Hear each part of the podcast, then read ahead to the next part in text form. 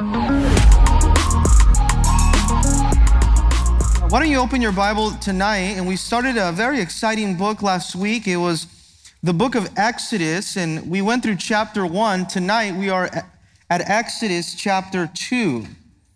Exodus chapter two, we went from creation in Genesis to deliverance in Exodus. This book is all about deliverance, it's all about redemption. And it paints a picture of us through an Old Testament example that refers to a New Testament truth regarding the redemption that we have in Christ Jesus. That we can experience deliverance by the blood. Do you believe that we can experience deliverance by the blood? Amen? We, we sang the names of Jesus. He is Jehovah Nissi, our banner. He is our victory. Jireh. He, he is our provider. Tsidkenu, he's our righteousness. All of these things point to the God who is our Redeemer, our Deliverer. And what is it that we find deliverance from? By the blood of Jesus. We find deliverance by the blood from the world. We find deliverance by the blood from flesh, from the sin that lives inside of us, that sin nature, and also the devil. And here we're introduced in chapter 2 of Exodus to Moses.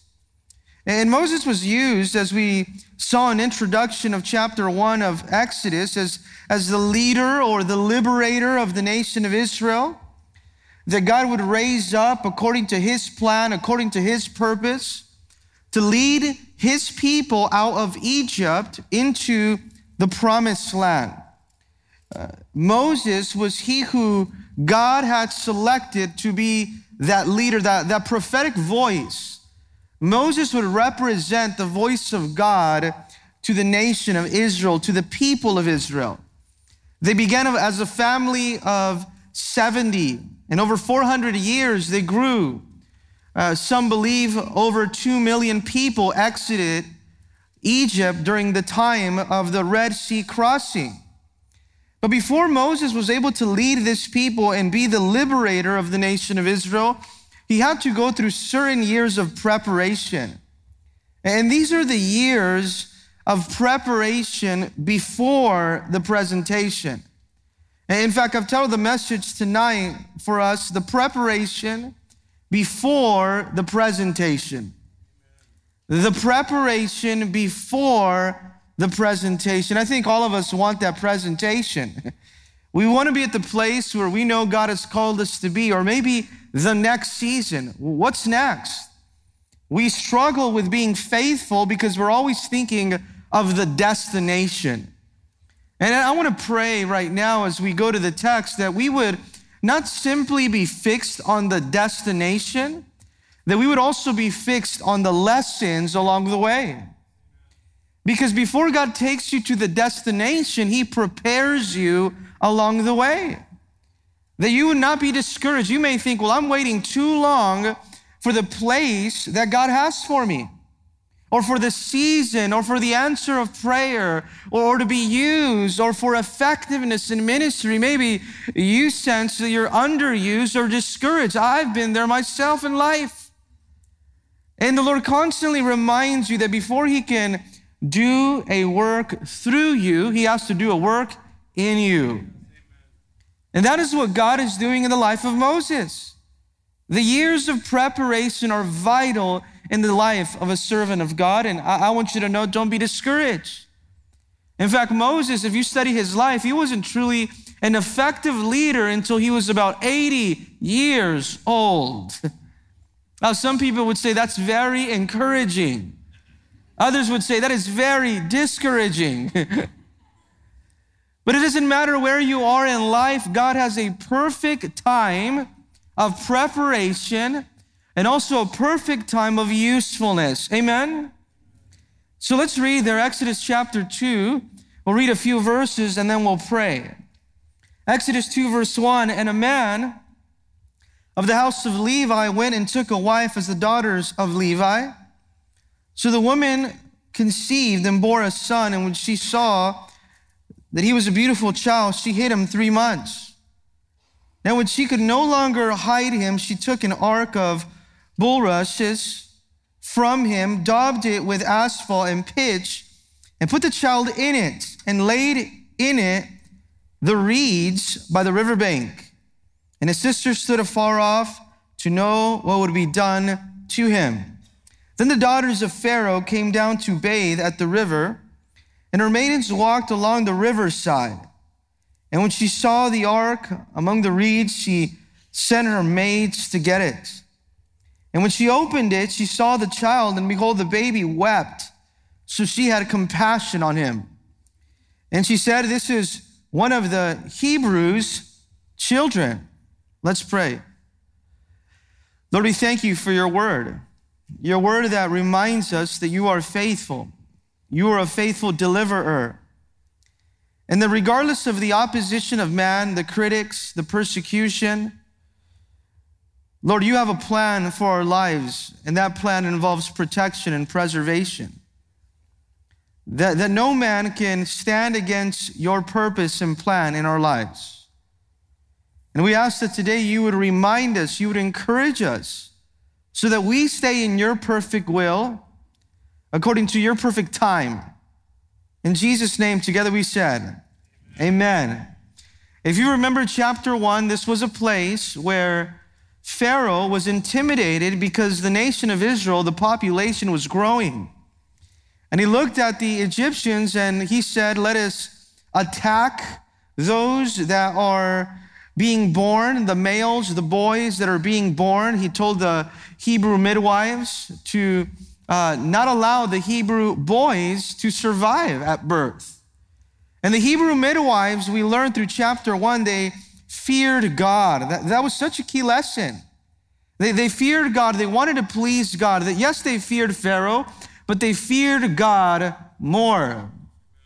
And they, they were not willing to uh, do what Pharaoh called them or ordered them to do. That They wanted to please the Lord.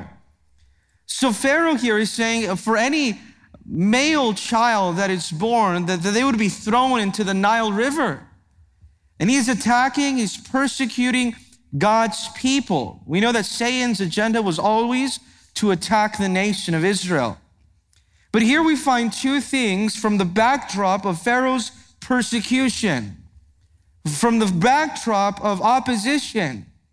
Number one, the deliverer is born. And number two, the deliverer is prepared. Two things. The deliverer is born, and then the deliverer is prepared. Verse 1 of chapter 2 would say this And a man of the house of Levi went and took a wife of the daughters of Levi.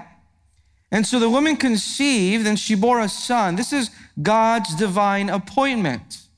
This is the faith of Moses' mother, and this is the faith of Moses' father. And we see here that the woman conceived, she was pregnant, she gave birth to a son, and when she saw that he was beautiful, he, he was a beautiful child, it says, that she hid him three months. Now, in Exodus chapter 6, verse 20, it would say that the names of Moses' parents, and we'll look at that in several weeks, were Amram and Jochebed. Those are the names of Moses' father and mother. But the woman said that she, had, she would have given birth, and she gave birth to a beautiful child. And she saw her child, said, This is beautiful child. Now, one of the interesting things about this in Exodus is that it was Moses who wrote this book. And you just think what he thought. You know, he's reading, he's inspired by the Holy Spirit. And when, he, and when it's time to speak about himself, he says, You know what? Uh, I was a beautiful little kid. There's also another portion where he writes, and Moses was the most humble man on earth. but, but this was Moses writing. Now, why would he say that about himself? Well, probably because his mom told him. and moms have that type of love that no matter how that baby looks, she thinks he's the most beautiful child she's ever seen. So Moses is writing this and you see that Moses' mother is the mother of faith, but she's a mother of, a vision. Because it would tell us this that she saw the mother, the wife here, that, that he was a beautiful child. It, it was almost like she can see God's plan, God's beautiful plan in the life of her son. A woman of faith, but a woman of vision as well. I can see God's beautiful plan in my son's life. In Acts chapter 7, verse 20, Stephen the martyr gave those that were persecuting him a history of how God had been faithful through the nation of Israel. And in Acts 7, verse 20, he reminds them regarding the childhood of Moses when he says this, Acts 7:20. At this time Moses was born and was well pleasing to God. This is what Stephen says about Moses. And he was brought up in his father's house for three months. Now, what did they do, the parents of Moses? They, they hid him for three months. They hid him to protect him, as any child would need protection from parents who loved him. This was a natural instinct from his parents. But they also had faith. They also trusted God more than that. They trusted in God's providence. And I want you to see that there. And God did not fail them. They knew God had a plan for their son. They are not only hiding their son in their own strength, but, but they have trust, they have faith that God is in control, that, that God is not going to fail them. Yes, the parents of Moses were God fearing people. In fact, they feared the God of heaven more than the king of earth. It would tell us in Hebrews 11 23, they made it, this family, to the hall of faith. They made it to the hall of faith because of the faith that they had in the Lord. In Hebrews 11 23, it would say this by faith. Moses, when he was born, was hidden three months by his parents. Do you see the, the God fearing parents that he had? Do you see that his parents had a faith in the Lord, that they feared the God in heaven more than the king on earth? By faith, they hid him three months because she saw he was a beautiful child and they were not afraid of the king's command. Notice they were not afraid of the king's command. Why were they not afraid? Because they already had the fear of God. And when you have the fear of God, you have nothing else to be fearful of. When you fear God, there is no one else you need to fear. And it said that they did not fear the king's command. So what does his mom do? He says, but when she could no longer hide him, this is a difficult task. Think about hiding your son for three months. She took an ark, and I want you to circle the word ark there, of bulrushes for him, daubed it with asphalt and pitch. She waterproofed a little basket that was in a form of an ark. She put the child in it and then laid the ark, which had the child in the basket in the reeds by the riverbank of the Nile River. She could no longer hide her son. She puts her son in an ark and she waterproofs that ark and she then puts the baby in that ark. She puts the basket, the ark, in the banks of the Nile River there. Now, in a natural sense, as you read this, Moses' mother did exactly what the king said put your sons into the Nile River. She just didn't do it the way he said. Why? Because she was a woman of faith, because she was a woman of vision, uh, because she was a woman of the word. And she said, I know that the Lord will protect my son with an ark. It was the deliverance that Moses received through the ark, just like the flood that God delivered Noah, his sons, his family through an ark. Here you find another picture of God preserving, of God saving. Moses' mother had the faith to raise him but Moses' mother also had the faith to release him. Do you see that there as you raise your sons, your daughters in the ways of God? That you have the faith to raise them, and then you have the faith to release them or to give them over to God. Lord, we trust you with the life of our children. And I'm to give up something as precious as my son because I'm trusting that God would care for him and possibly even make a way for me to receive him back to myself. You know that God is so faithful. When you give everything that you have unto him, he, he will give it back to you. He wants you to know where your heart's at, if you really trust him. And she was trusting in the Lord. She, she had faith that, that God would care for her son. In verse 4, it says, And his sister, we learn later that her name is Miriam. She stood afar at a distance to know what would be done to him, that they were watching, they were waiting, what's going to happen next. The future of Moses' life was in the hands of God. That, that is the best place to put the lives of our children. Amen. In the hands of God. She stands from a distance. They, they put him there in the Nile. And think about how, how Moses, when he's writing this, he's looking back at God's sovereignty in his life, that, that he's realizing God had a perfect plan for my life, even from birth.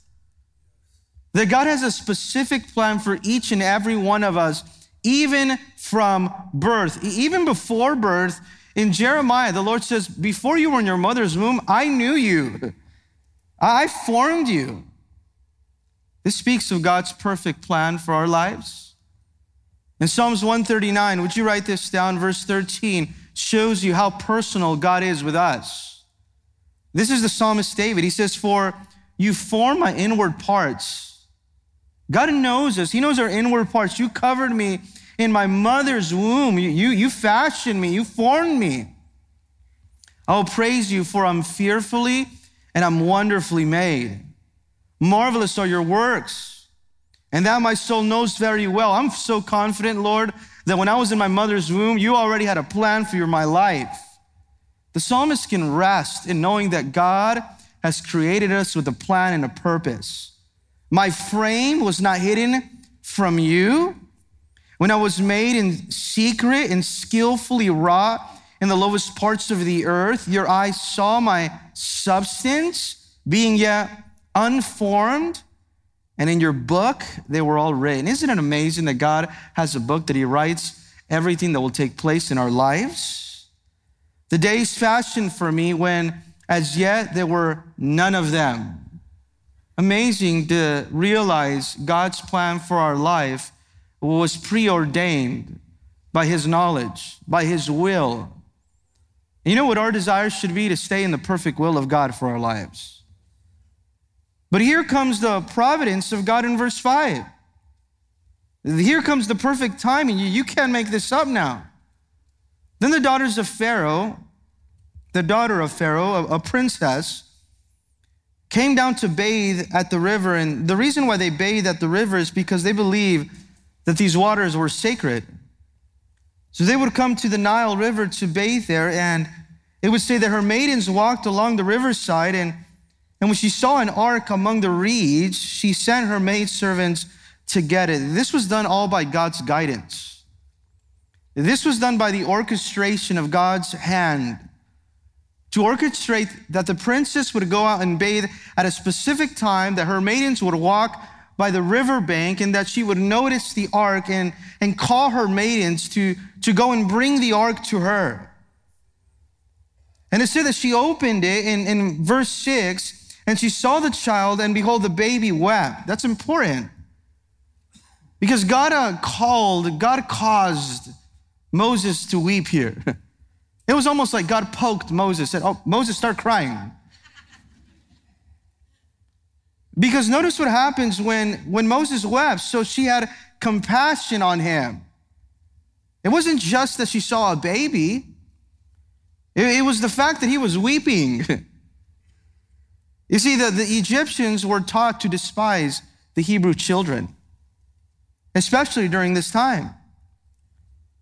But the fact that he was weeping, it caused compassion uh, from her towards him. And she said, This is one of the Hebrews' children.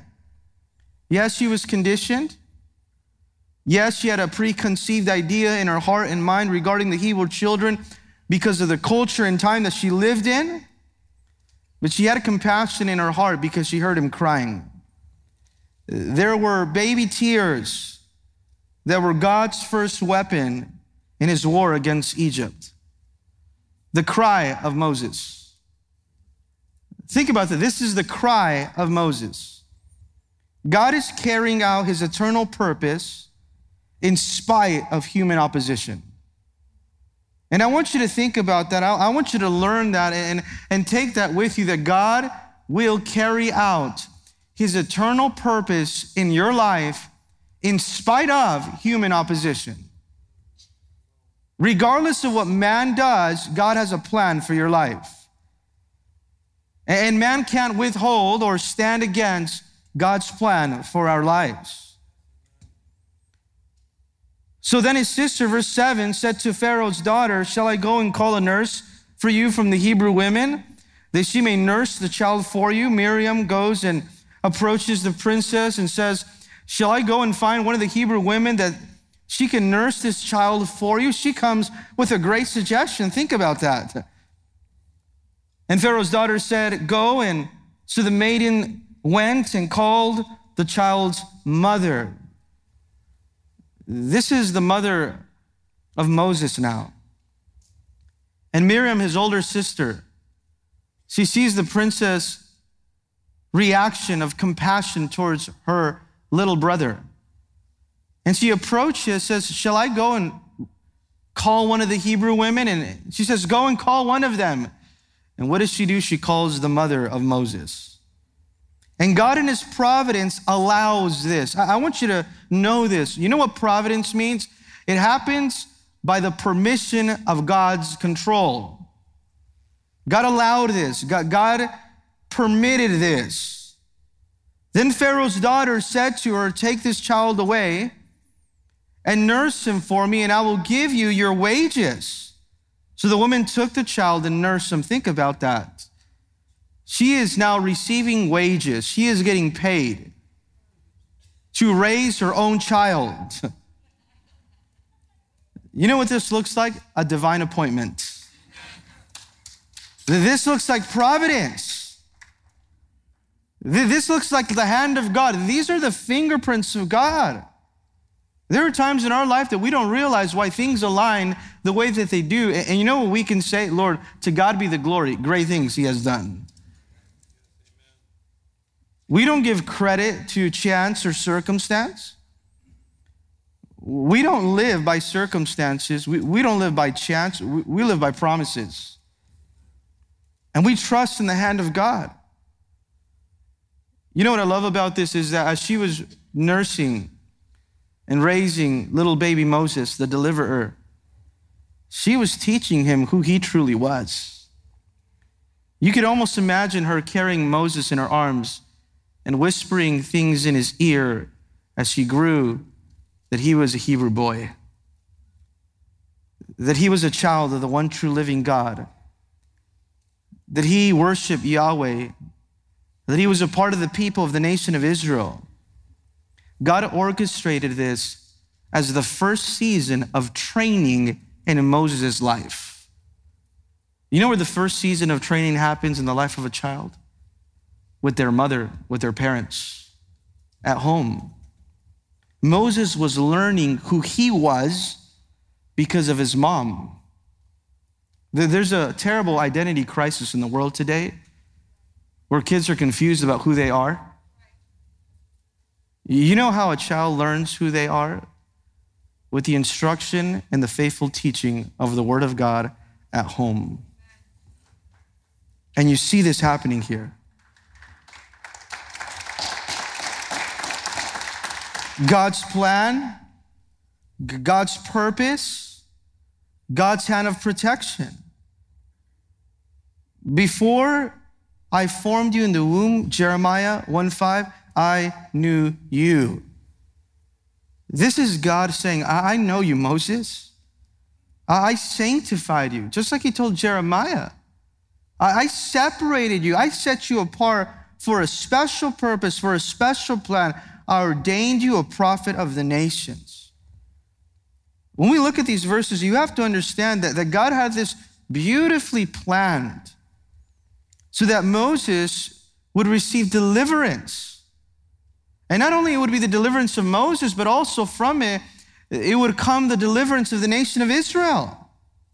God saw all of these events so that Moses would be delivered and so the nation of Israel will be delivered as a result. God, God skillfully guided the parents of Moses to put them in a basket, to waterproof the ark, to set them in the, at the reeds of the Nile River. God orchestrated and guided the currents of the Nile River in the right direction.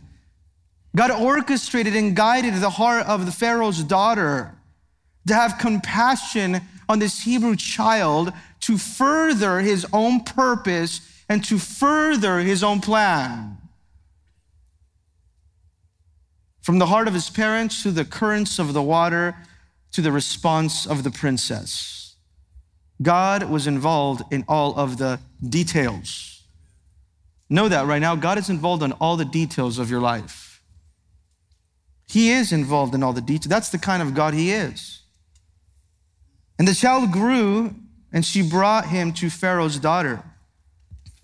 And he became her son, so she called his name Moses, saying, Because I drew him out of the water. That is the meaning of that name. This is a beautiful picture of adoption. The child grew, his mother was done nursing him. He was of age where he can go and live with a daughter of Pharaoh. He became her son. She adopted him. She called him by her his own name that she would give him, which means I drew him out of the water. Uh, he has been delivered from the water. What a reminder for Moses as he grew up that he himself had been delivered by God as well. That as he was delivered from the water, he would be used as the leader liberator to deliver the nation of Israel from the waters as well, the Red Sea. And here in verse 10, it describes that the birth of the deliverer, one who has been delivered from the waters, adopted into the family of the princess. Now, notice the preparation of, of Moses here. It says, Now it came to pass in those days when Moses was, was grown that he went out to his brethren. Notice he went out and he went out to the Hebrew people. And he looked at the burdens and he saw an Egyptian beating a Hebrew, one of his brethren. Now, he knows who he is. You have to remind yourself of that. He, he knows who his people are. And it came to pass that he had grown physically but he had not grown spiritually. Yes, he had God fearing parents. Yes, he knew who he was, but he still needed more time to be prepared. He, he still needed to be seasoned in God's school of shepherding. he needed to see how, how he wasn't actually as prepared as he thought he was. Have you ever been in a situation where you realize I'm actually not as prepared as I thought I was for this. And you know that God is showing you that ministry doesn't happen by human effort, it happens by God's grace and by the Holy Spirit. And notice he was grown here. And one of the important things to look at as he was raised in the house of the princess, the Egyptians, is that he was given favor, he, he was given position, he was probably giving the best education, Moses. He was exposed to knowledge of that time that the Hebrew people wouldn't necessarily know. He, he probably spoke multiple languages. Moses possibly learned to read and write very early on in age. He learned a lot regarding what the Egyptians knew regarding science. regarding geography, re- regarding mathematics. And why is this all important to see in verse 11? Because this is all so part of God's providence and preparation. God was preparing Moses. And he, you know where he prepared him? In a very unlikely place. Where? In Egypt. That meant that he had favor. That meant that he had position. That meant that he had special education uh, given by the government of Egypt. God used Egypt to prepare Moses, even in that most unlikely place. You may think, why am I here right now? Whether it's a job, whether it's a place, whether it's a season in life. Well, God is using even an unlikely place to prepare you for the next place. You may not understand it, but how many of us can rest in Isaiah 55 8, where it says, For my thoughts are not your thoughts, nor my ways your ways, says the Lord? For as the heavens are higher than the earth, so my ways are higher than your ways, and my thoughts than your thoughts. What was happening here? Moses was becoming equipped. He was equipped, but he needed wisdom to use that equipping. He was receiving knowledge, he was receiving understanding, he was receiving education, but he still needed the Spirit of God, the wisdom of God to know how to apply that. In Acts 7:22, would you note this tonight? It would say Moses was learned and all wisdom of the Egyptians and was mighty in words and in deeds. Do you remember when he says the, in the burning bush in Exodus later on, he says, Well, Lord, I can't really speak. Yeah, you can. You're learned in mighty in words and in deed. That was an excuse. He, he learned, he was equipped. This is what he was. I think it's important that we look at every season of our lives, that we would learn all we can and then dedicate it to God. Wherever God has you, learn everything that you can and then dedicate it to God and faithfully serve Him. Don't be concerned about the destination, be concerned about faithfulness. Be learned, be equipped, be invested, and then dedicated to God. So he went in verse 11 to his brethren and he looked at their burdens. This is amazing here. What is he looking at? The burdens of other people. He looked at how they were forced to work. Uh, uh, he saw their mistreatment. They were being mistreated while he lived in luxury, while they were being abused. And in verse 11, he uses the, these words that he looked and that he saw mistreatment, abuse, beating. You know what this causes in Moses right here? He, this, this causes emotion. This is going to cause a lot of distress. An Egyptian beating a Hebrew. One of his brothers, you, you know what you see in Moses here? He has the right heart. He has the heart of God. He, he shares the heart of God. He can't stand while his Hebrew brother endures the beating. Especially because he knew that's my people. Those are my brothers. And as much as luxury that, that he would experience, or ease and privilege and position and favor that he had, he, he knows this is not me. Egypt is not me.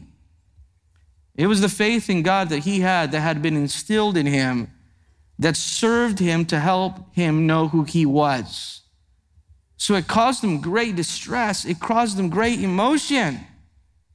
In Hebrews 11, verse 24, I want you to pay attention to this. It speaks of this regarding faith.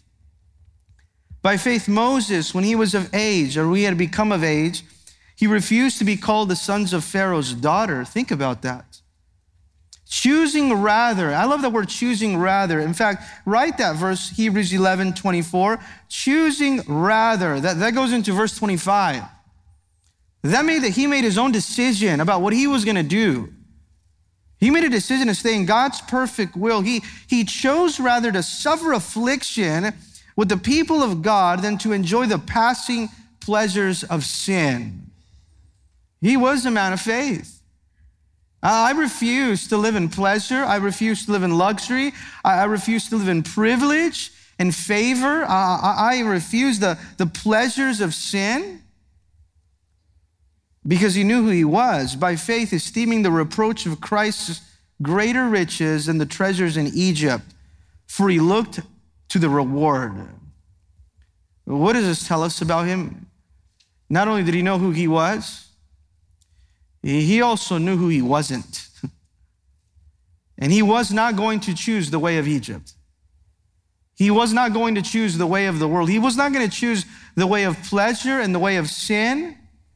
In Acts chapter 7, verse 23, Stephen, speaking of Moses, says this Now, when he was 40 years old. Now, I say this so that you mark in your Bible there, verse 11 and 12. How old is Moses? 40 years old. He, he wasn't 10, he wasn't 11. It wasn't after he was an adolescent. He was 40 years old. It came into his heart to visit his brethren, Acts 7 23, the children of Israel, and seeing one of them suffer wrong. This is what he saw. He defended and avenged him who was oppressed, struck down the Egyptian, for he supposed that his brethren would have understood that God would deliver them by his hand, but they did not understand. You see, the pleasures of Egypt, the, the pleasures and treasures of Egypt, they faded in view of the suffering of the people of the nation of Israel when he saw himself as God's chosen man to liberate them. And so, what does he do there in verse 12? So he looked this way and he looked that way. And when he saw no one, he killed the Egyptian and hid him in the sand. He, he does the wrong thing. He, he looked this way, he, he looked that way, but he didn't look this way.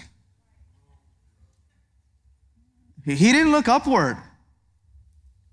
He, he saw no one. Do you notice there in verse 12? He, saw no one. But he forgot that God was still seeing. There's sometimes we say, well, you know what? I'm just going to take matters into my own hands. Don't do it. But I'm being oppressed. But I'm being attacked. But I'm being pursued. But I'm suffering unjustly. I'm being mistreated. So no one's watching. I'm just going to get back on them. And you know what? I'll bury them in the sand. the Lord is still watching. He was moved by a sense of injustice. So he rashly, and the key word here is rashly, he was moved by the sense of injustice. He, he had a heart of protection. He, could not bear the sight of injustice and mistreatment regarding his own people. So he rashly kills an Egyptian and he hides him in the sand. He tries to cover his own sin. What do you see? What first sin do you see here? He, he was a murderer there. What happened here? This is the danger of trying to ministry. This is a danger for us to try to minister according to need. Don't ever go try to do something just because there's a need. You see that there's a need there, and I'm going to fill the need. I'm going to be the answer to this need. I'm going to be the one that fills this void. instead of doing what God wants you to do. We don't minister according to need. You know what we minister? According to obedience. What is it that God wants you to do? He, he tried to do the right thing in, in defending his people, but notice he did it the wrong way. And why is it that he's doing it the wrong way? Because he wanted to be recognized by them as their deliverer prematurely. He was doing this in his own strength. He was striving. He, he, he demonstrated himself as, as emotional. This was out of order. You will always suffer the consequences of doing something good if you do it out of order. Do things in order. Don't do it by human effort. Don't do it by human intelligence. Don't strive. Don't have yourself be energized by the flesh to get something done. He, he had the right intention, but the wrong application here. And what do you learn here from verse 11 and 12 regarding Moses? He was immature still, he, he was impulsive, he was emotional here, and he lost his temper. The first time we see that he lost his temper here, he, he had no self control. When you lose your temper and you have no self control, consequently, you know you also lose? The respect of other people. Because you lost your temper. Because you have no self control. Because you do things out of order. So those around you can't respect that. And oftentimes we experience rejection in life by our own mistakes. Don't make yourself the victim if you're doing things this way. Don't make yourself the victim. Be wise. You, you can have zeal, but without wisdom, you know what that's called? Immaturity. Immaturity. So, verse 13. And when he went out the second day, behold, two Hebrew men were fighting, and he said to one, who did the wrong? Why are you striking your companion? Notice he comes back the next day uh, thinking he was the hero, thinking he was the answer, not realizing his own mistakes. And now the picture is different because he noticed here, he discovered that the Egyptians were only a part of the problem. Well, why do we say only a part of the problem here? Because the Hebrews couldn't even get along with one another. This wasn't an Egyptian and a Hebrew arguing. This is a Hebrew with another Hebrew fighting. Do you notice that there in verse 13? Two Hebrew men. They couldn't get along with one another. He went from being a murderer to being a meddler. He tries to intervene here, he, he tries to be the answer. He says, Why are you fighting? Why are you striking your companion? He thinks he's the solution. You have to be very careful that you don't think you're the solution, that you don't try to be the champion or the hero. End up looking foolish at the end because you did it for your own recognition instead of for the glory of God. And in verse 14, it says, Then he said, Who made you? This, this is what they say to him. One of them said, Who, who made you a prince? and a judge over us? Do you intend to kill me as you killed the Egyptian? He was rejected right away. He was rejected right away because he assumed a position for himself. Do you see that? The problem with wanting to install yourself by your own assumption. Who made you this? Who, who do you think you are? They tell him. Who appointed you to be a prince or a judge over us? They instantly reject him. Are you going to kill me like you killed the Egyptian yesterday? He, he's, he's misunderstood. Moses, who knows who God is, who knows who he is, who has the heart to liberate and free the people, who doesn't want to enjoy the pleasures of the sin of Egypt, is rejected by his own people.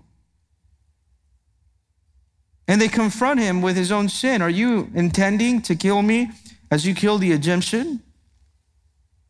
What are your intentions? His intentions were misunderstood. So Moses feared. Notice now he's afraid. And he says, Surely this thing is known. This is not a secret. He's saying, Everybody knows what I did now. Proverbs 15, 3, you know what it tells us is where the eyes of the Lord are in every place, keeping watch on the evil and the good. Everything will come to light. But you can do something in the secret, it will be shouted on the rooftops. His word says, Be sure your sin will find you out. It's not a secret. You, you think it's a secret, it's not a secret. Even those good intentions that are done in the wrong way, they're not a secret. It will be exposed. And so they say, You want to be a prince? You know what a prince expects? A prince thinks that they have the right to rule people and expect the loyalty from the people to themselves. A judge is a person who had the right to tell you what to do and punish you if you don't do it. So essentially, what they're telling Moses here is says, We don't want you to rule us, and we don't want you to tell us what to do. Think about how he felt. Here he thought he was the liberator, he, he thought he was the answer. But they're rejecting him, his own people. What a picture, what a type here of what the people later on would do, the very same people, the nation of Israel, to their spiritual liberator who would come, whose name is Jesus in the New Testament, our Savior. His own people would reject him. Moses and Jesus were both favored by God from birth. They were miraculously preserved as children. Their mighty in word and deed, they were offering deliverance to Israel, but they were rejected, not only rejected, rejected by anger. They were rejected in their right to be prince and judge over Israel. And you see here that something is happening in Moses that he's learning here that he couldn't deliver the people while he still sat on the throne.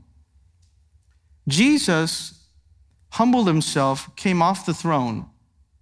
He became man, he became a servant. He approached mankind, the nation of Israel, as a servant through a humble way, through a humble place in order to serve his people as a deliverer. Moses thought that he would serve them as a deliverer from the place of position, not from a place of servant. And he, he planned, he thought in himself, I'm the guy, I have to be the guy, I have the knowledge, I have the experience. I was a beautiful child, he might have thought. He logically, he saw himself as the key man. I'm the key man here. I have the royal background, education, success. I'm just like them. Why won't they just see me as their deliverer, as their leader, as, as one who can give them the freedom that they absolutely need right now? But he had very little idea here in these verses, in this time of his life, that he was too big for God to use. Have you ever been in a situation, you have very little idea that you're actually too big in your own eyes for God to use? He, he tried to do the Lord's work in man's wisdom. He, he tried to do the Lord's work in his own power. And when you try to do it that way, it doesn't work. You're striving. After 40 years of seemingly perfect preparation, he's 40 years here at this time. God still has another 40 years of preparation for both Moses and for the nation of Israel to be ready to receive him as their leader. So, what happens in verse 15? When Pharaoh heard of this matter, when he heard that Moses had done this, he sought to kill Moses. He said, Moses is not going to do this here in Egypt. And Moses fled from the face of Pharaoh and he dwelt in the land of Midian. A very beautiful place here. you have to circle it. It's the middle of nowhere. It's the wilderness. It's the deserts. And he sat by a well. This is amazing. We can do an entire study here on verse 15. This is what a lot of, of us need to do right now. When God wants to prepare a man, when God wants to prepare a servant of the Lord, you know, you know what he does? He takes you through the wilderness. And you know what he has you do there? He wants you to sit. not to fight, not to strive, but to sit. And to sit by a well and to be content and to realize that you are more thirsty than what you actually think that you need to drink more of that living water than you actually know. This is uh, the place where God had him. He runs through the desert. And you, what do you think he feels like? 40 years living in a, in a palace, the, the son adopted of a princess, he, he probably felt God's plan for his life was done.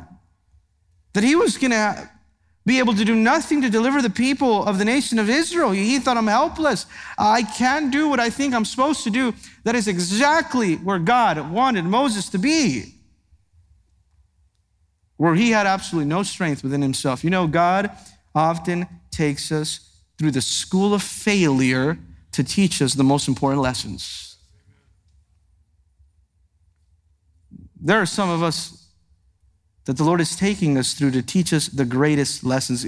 Moses needed to learn through the school of failure that deliverance would come from God's hands, not his hands. You're not the answer. It's not about you, Moses. Deliverance is going to come through me, the Lord is saying. He would deliver his people, but not through Moses' hand. You know who was going to be? The Lord says, I will deliver them by my strong hand and outstretched arm. Everything in life, should we ask the Lord, Lord, would you do it by your strong hand, by your uh, outstretched arm? But God, I have the education. I have the degree. I have a BA. I have a BS. You know, he had a BSD, I heard one day being mentioned about Moses. A backside of the desert degree.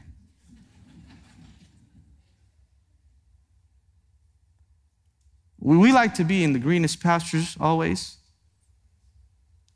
sit by those still waters. But you know what God needed Moses to learn?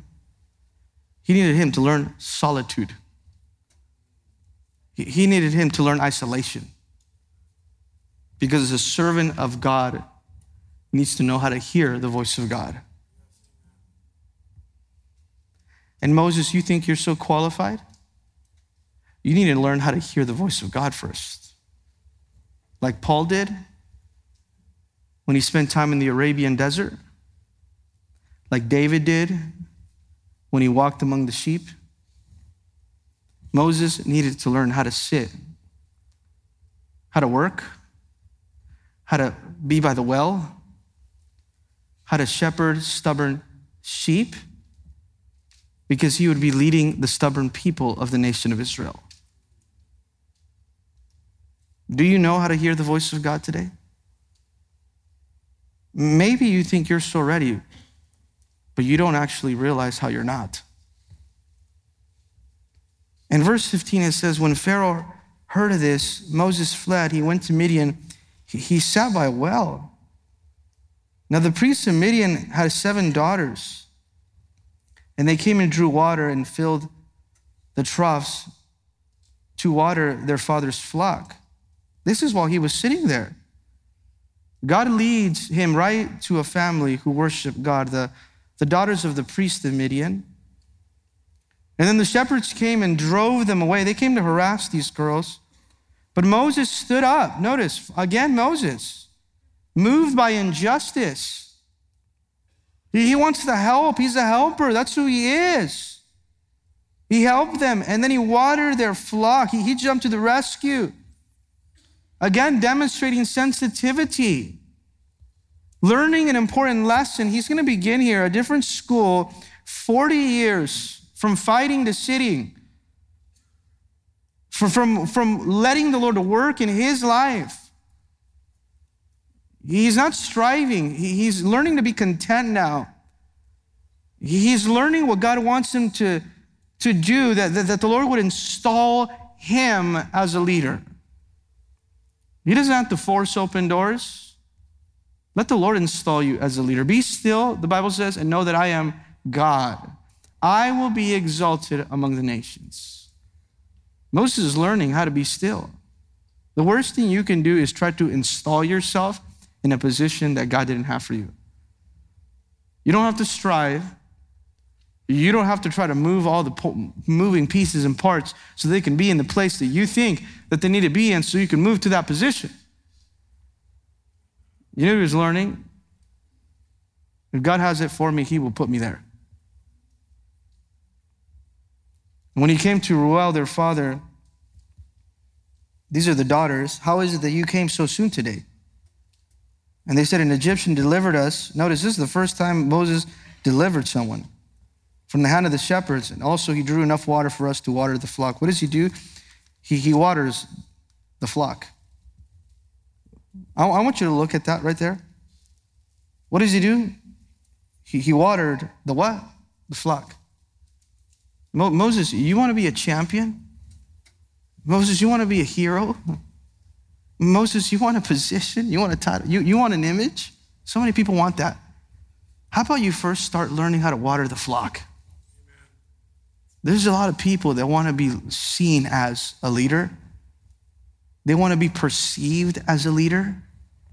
They've never even watered the flock yet. How about you start there? How about you start being around the sheep? How about you start smelling like sheep if you want to be a shepherd? What was the first lesson he had to learn? If you're going to deliver someone, you better learn how to water the flock. Can we pray?